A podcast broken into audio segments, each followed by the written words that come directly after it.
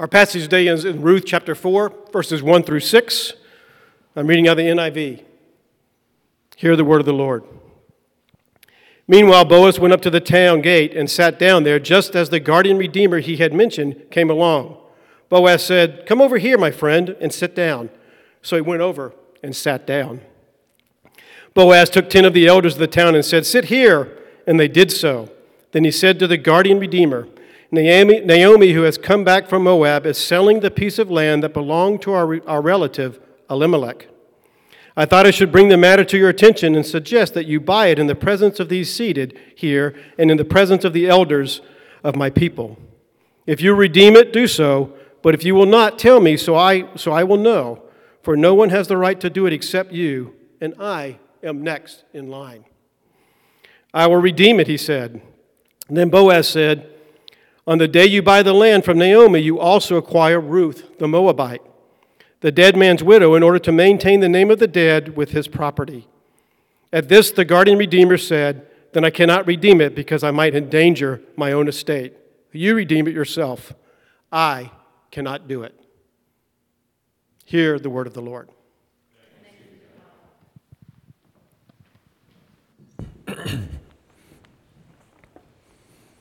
Amen. Thank you, Bert. Good morning, Trinity Church.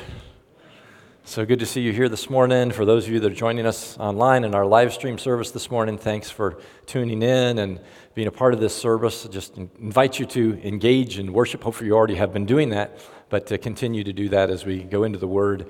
I'm Pastor Jeff Gangle. It's my privilege to bring the Word today, but really we've already been so tremendously blessed by those songs. Allison's always thank you for the choices, for the bringing those songs together. Did you notice the superlatives that we were singing today? Only a holy God, that He is the only one, nothing is better than Him, and that He is the only one worthy of our praise and our adoration and our worship. Those superlatives are true of our God, and we have the privilege of worshiping Him, and talking about Him, learning about Him together today. So if for no other reason, it's a great day because we have that privilege here together. And I'm excited about our passage coming up here. If you already have a Bible ready, I see some of you have your Bible open, great. If not, get it ready, because soon after I pray in a moment, we're going to dive right into this wonderful story. So have your Bible ready, your phone, whatever you're going to follow along on, and we will be looking at that last chapter of Ruth today and completing this series called Restored. So let's pause for a moment and ask God's blessing on our time in the Word. Our Lord Jesus, it has been amazing just to be able to sing about you, about your holiness, about your goodness, about the supremacy of who you are, the worthiness that we proclaim that you alone deserve our worship because you gave your life for us. So, Lord Jesus, in the beauty of that worship and in the reality of your person and your work, we come now to your word, and we ask that you would pour your Spirit into us, that you would pour understanding into us, that you would help us to grab a hold of what you're saying to us, what this story, this passage means to us for our own salvation, our own redemption, and how we should respond to you as our Lord and as our King. And I pray, Lord, as I always do, that you would guard my words, help me to rightly, accurately communicate your truth today. And, Lord, asking that by the power of your living word and by the power of your living Spirit in us, you would teach us and form us and remind us of how beautiful this redemption is. This we pray in the name of Jesus, our Savior. Amen. Well, it turned out Naomi was right. If you remember from last week in chapter 3 of the book of Ruth, Naomi hatched a plan, and her daughter-in-law Ruth went to the threshing floor and presented Boaz, the landowner, the kinsman, to their family, a relative of their family, with this plan, this idea to be their kinsman redeemer, their guardian redeemer. And if you don't know what that is yet, hang on, because that's coming. She presents it, and Boaz responds in the affirmative. He says, yes, I will do this for you. And he tells Ruth that there's a problem. If you remember from last week, it all looks like it's going so well. And then he says, but there's this issue. Boaz says, there's another relative, somebody who's closer than I am, and he has first right for this redemption. But hang on, it's okay. I'm going to take care of this.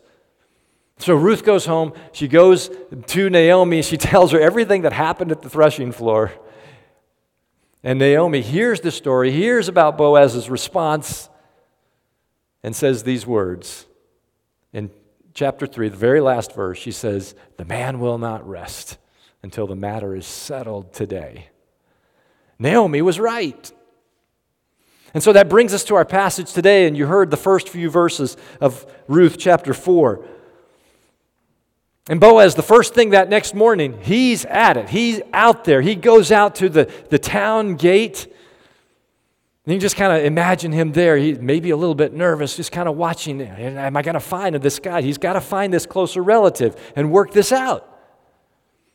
And sure enough, it just so happens that as he gets to the gate, this closer relative comes walking to the gate as well. Just another evidence of the providence of God woven all throughout this book, right? Boaz is there. The closer relative is there. And he says, wait, come here for the side for a minute. I want to talk to you about something. And so they gather at the gate, and Boaz calls together some of the town elders. It's kind of the gathering place. They would all come together, and the town gate was where they would handle these interactions, this kind of a public forum for things that would happen. So he calls these witnesses together, and he explains the situation to the man and lets him know that he, Boaz, is next in line if he refuses. You heard those verses read just a moment ago, and Boaz at first, when he first presents this, only mentions the land. Did you notice that? He just says, Naomi has this piece of land, and I'm wondering if you want to buy it. And it was important that be purchased by a relative because the land needed to stay within the family. And you got to understand, Israel as a nation had come out of Egypt, come out of slavery, into the promised land, right? This place that God had given to them. So this was the family's piece of the promised land. That's why it was so important. It was such a big deal to keep it within the family. And so Boaz presents this, and the kinsman says, yes, I'll redeem it. And at this point, maybe you're thinking, and if you're reading the story, especially for the first time, you're thinking, wait a minute. We had this love story developing, right, between Boaz and Ruth, and it looks like it's going that way, and he's supposed to be the guy. He's supposed to be the redeemer. This guy, we don't even know his name. The Bible doesn't even tell us who he was. We don't know anything about him. But before you get too upset over that, Boaz comes right back at it. He drops the other sandal, so to speak, and he says in verse 5, on the day you buy the land from Naomi, by the way, you just need to know this, you also acquire Ruth the Moabite, the dead man's widow, in order to maintain the name of the dead man with his property. Now, apparently the relative didn't know all the details. Maybe he hadn't met Ruth yet. Maybe he didn't know that this involved a marriage as well.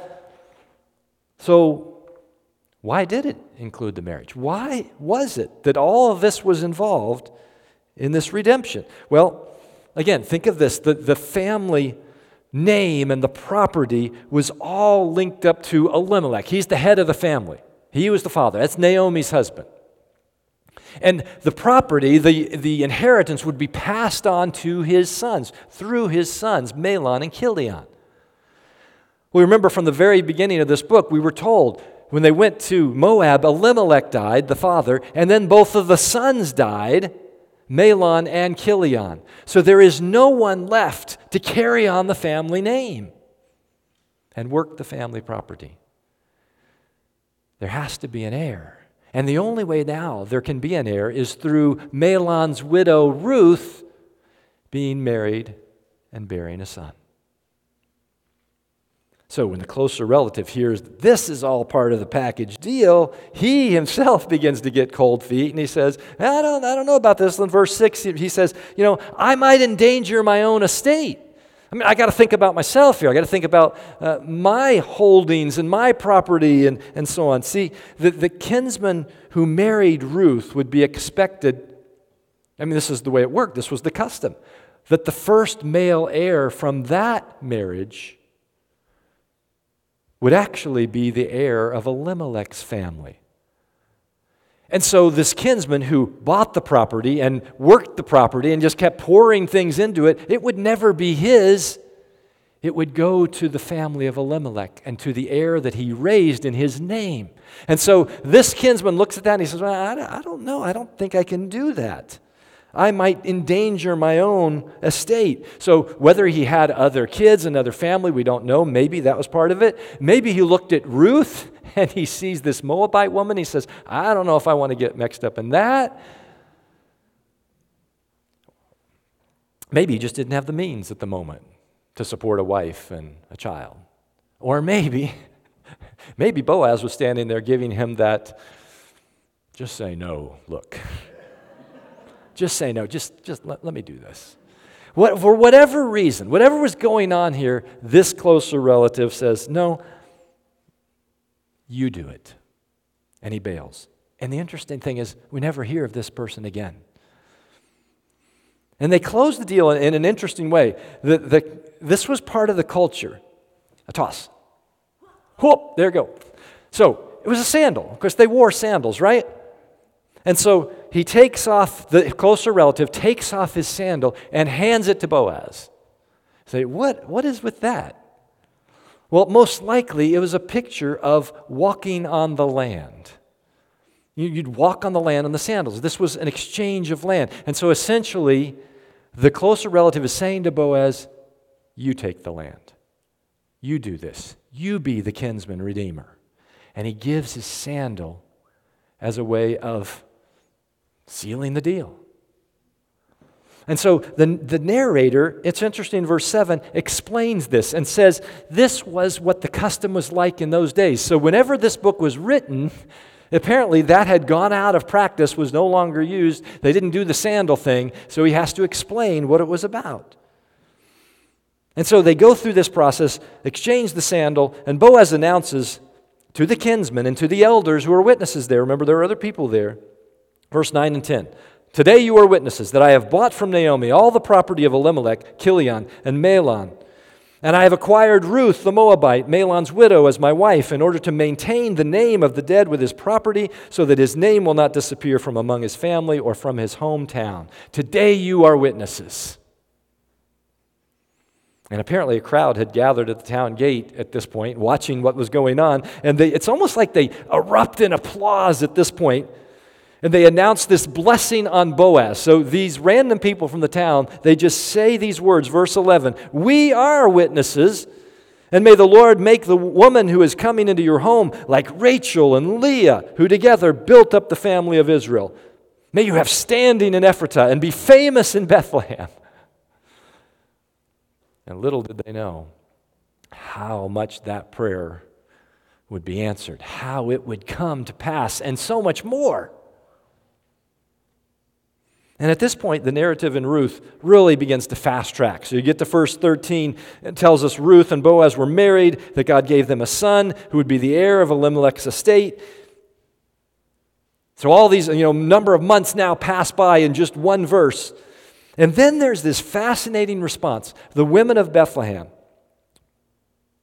come to Naomi. And remember, these were the women who saw Naomi when she came back from Moab. These were the women that were there and received her and looked at her in her grief and her discouragement and her loss. She came back as a widow and as a mother who had lost 2 sons. And the women say, can this be Naomi? It doesn't even look like her. She was so overwhelmed with the grief. And it was the women of Bethlehem who heard her say, yes, God has afflicted me. They heard her bitterness that God is against me.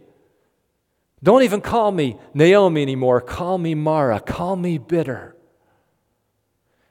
And these women who just some months, maybe a year before, had heard all this, what do they say to Naomi now? Verse 14, praise be to the Lord who has this day has not left you without a guardian redeemer. May he become famous throughout Israel. So they see this turn. They see God's hand. They see what's been provided. And surely it seems like they're talking about Boaz, right? Boaz has been given to you as this guardian redeemer. And certainly he served in that capacity. But notice what they say next, because there's something more here. Verse 15. He will renew your life and sustain you in your old age. For your daughter-in-law who loves you and who is better to you than 7 sons has given him birth. Now wait a minute. The women are talking about the child. This child who was born to Ruth and to Boaz. Because in the long run, it would be this child who would continue the family name. It would be this child who would be there to provide for Naomi and for Ruth in the later years. And it would be this child who would ultimately be their kinsman redeemer.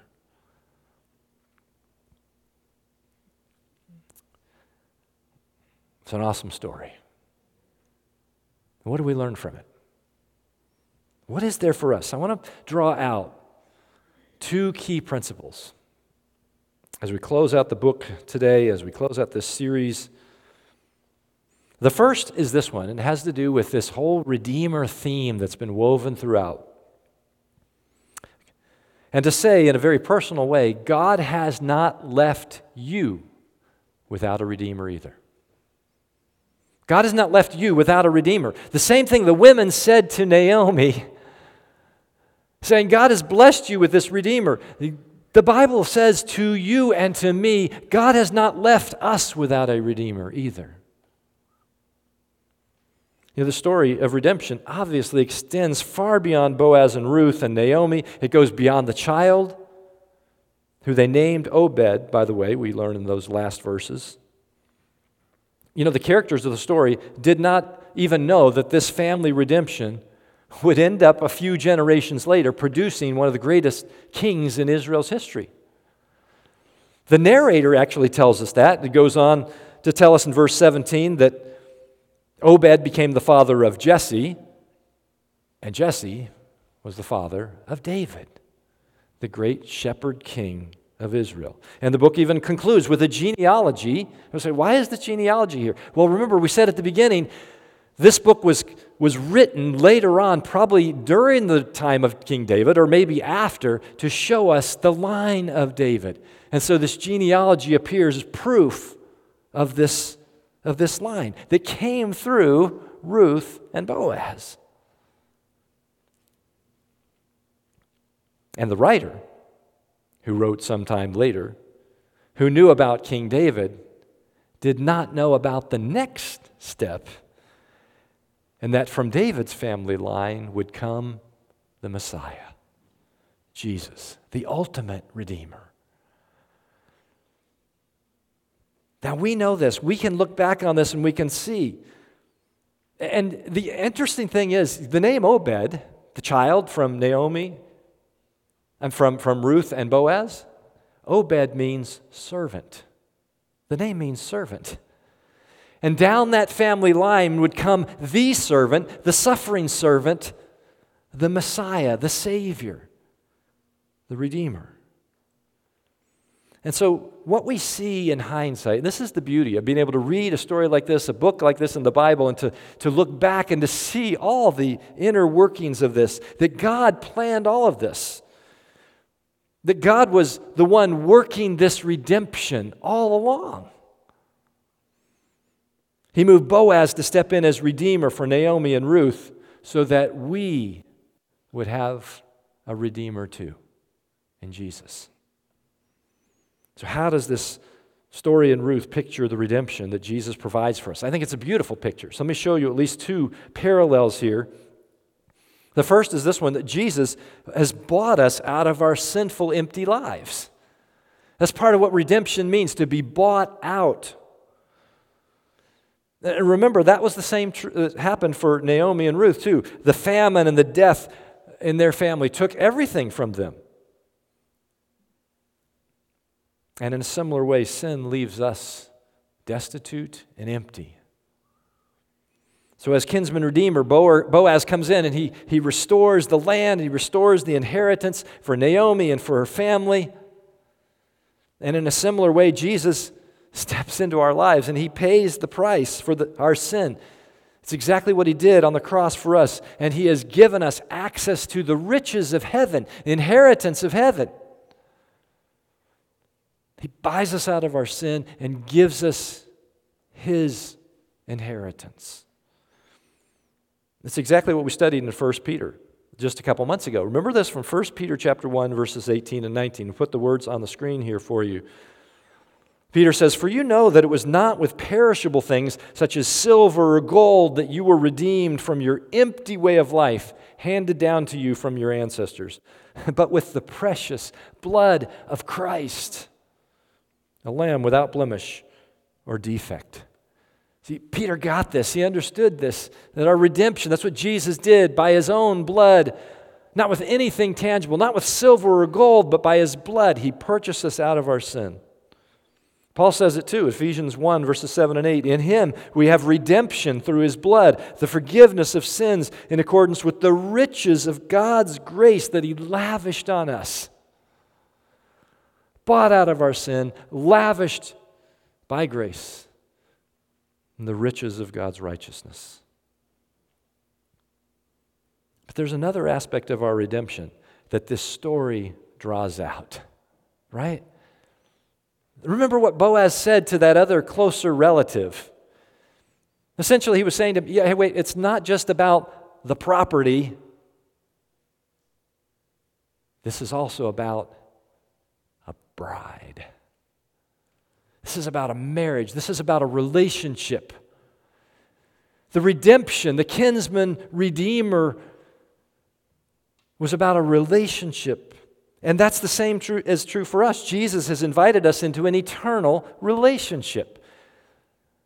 The redemption is not just about the forgiveness of sin, as wonderful as that is. It's about stepping into a relationship of grace with him.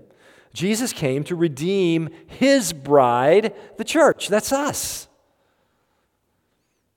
We're Ruth in the story. And he's willing to take us, even though we're foreigners, even though we're outcasts, even though we're sinners, just as Boaz was willing to take Ruth as a foreigner, as a Moabite. And just as Boaz risked his estate, he was willing to do what the other relative was not willing to do. He said, "No, I can't risk my own stuff." Boaz took that risk. He was willing to do that. He put it all out there on the table. And Jesus did the same for us, right? Not just risking an estate, he gave his very life in order to have a relationship with us, in order to make us, the church, his bride. We are the redemption story. We are the story of Ruth. Notice how Paul describes this. I'll give you a few New Testament descriptions so you see how this comes to life for us. Galatians 3, verse 14.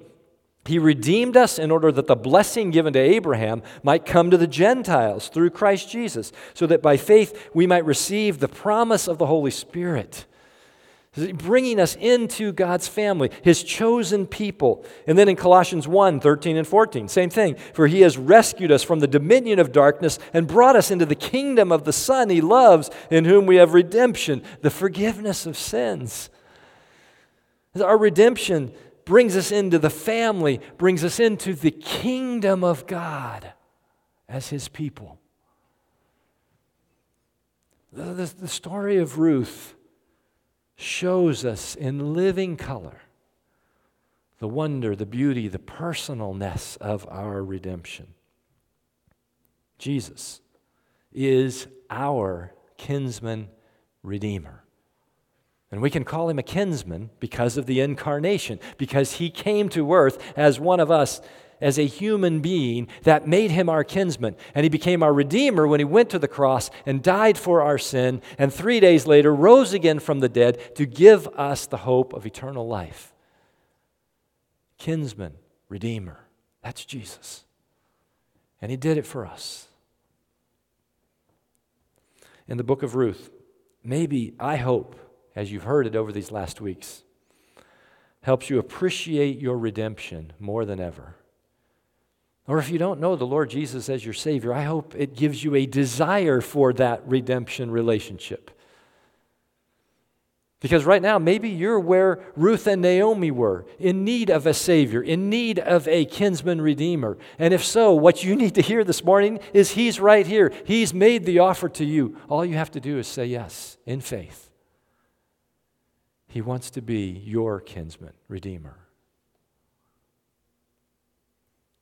So the book of Ruth is this beautiful story.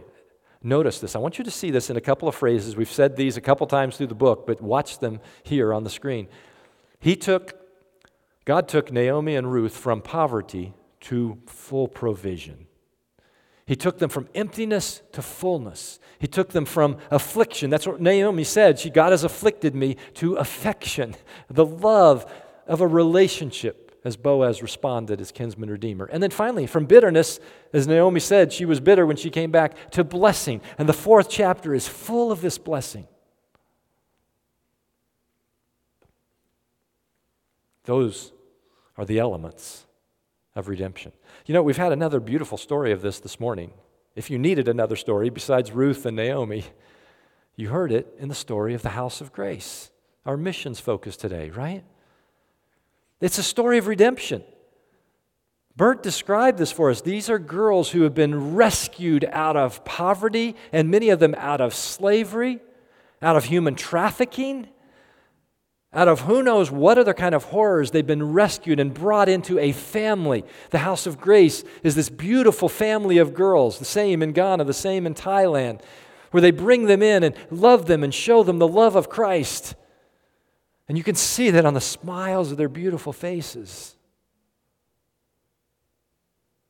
They've been redeemed because of people in that ministry who are loving on them, caring them, or people like you, churches like Trinity, who give and support, and families who have chosen to sponsor those girls. So not only do they have a family there, now many of them, most of them, the way they've arranged this, they have a family in the U.S. or Canada or somewhere else.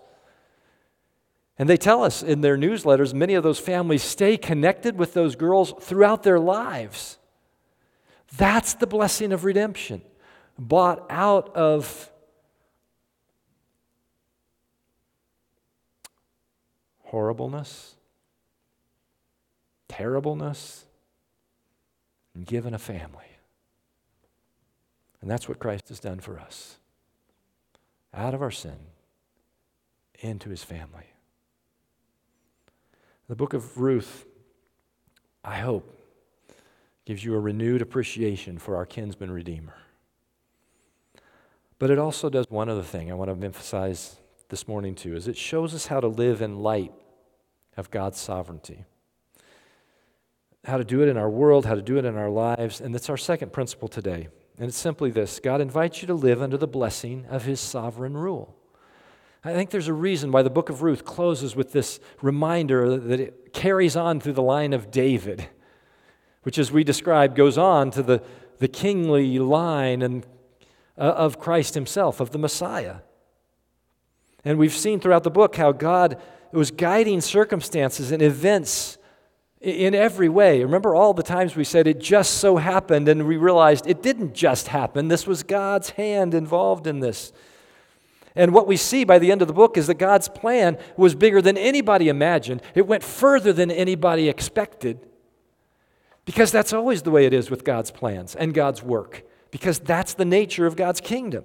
And that should evoke in us a submission to that, a willingness, a desire to follow God, to live under his authority. Not just because somebody tells us to, but because we see him and honor him as king and because we understand that we need to live our lives in obedience and submission to Him because He is King and because His plans for us are good. So King Jesus reigns over all. We see that in the line that emerges from the book of Ruth. And we see that we've been redeemed to live as citizens of that kingdom. Yes, members of the family of God, but citizens of His kingdom too. So if you'll indulge me just a moment, let me just explain how I think this applies to us right here, right now, as citizens of God's kingdom. Because in our current events, I think put it right in our face every day. You know, some weeks ago when we all witnessed the attack on the Capitol, and I think it was a reminder to us that there are people, if we needed reminding, of the people in our nation that think that change comes through force, through intimidation, through violence. And we didn't just see it there. We've seen it many other times before. We saw it this summer from the polar opposite extreme politically in violent riots in cities with the same mistaken idea that change comes through violence and intimidation and force. But what we know is that both sides, both extremes, both ideas are absolutely wrong because we understand God's kingdom and how it works. Because here's what we know as Christians is that Christ is not asking, is not telling us as believers that we're supposed to bring in His kingdom through force, through taking over a government, before ruling over people. That's not how it will come. It will come through Christ's return.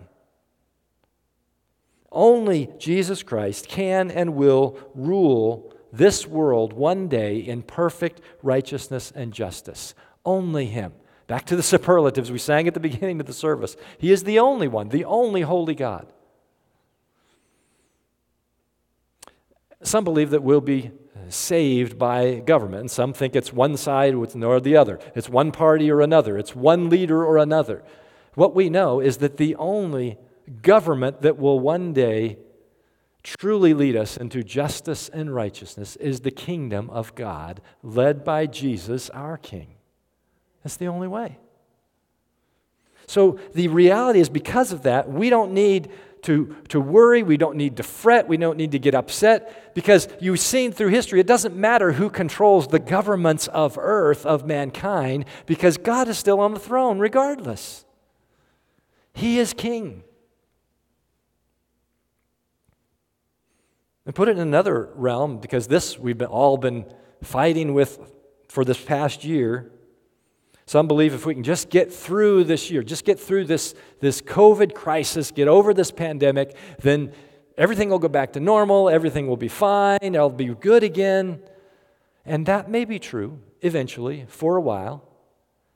But what we also know from God's Word is that things are going to continue to get worse.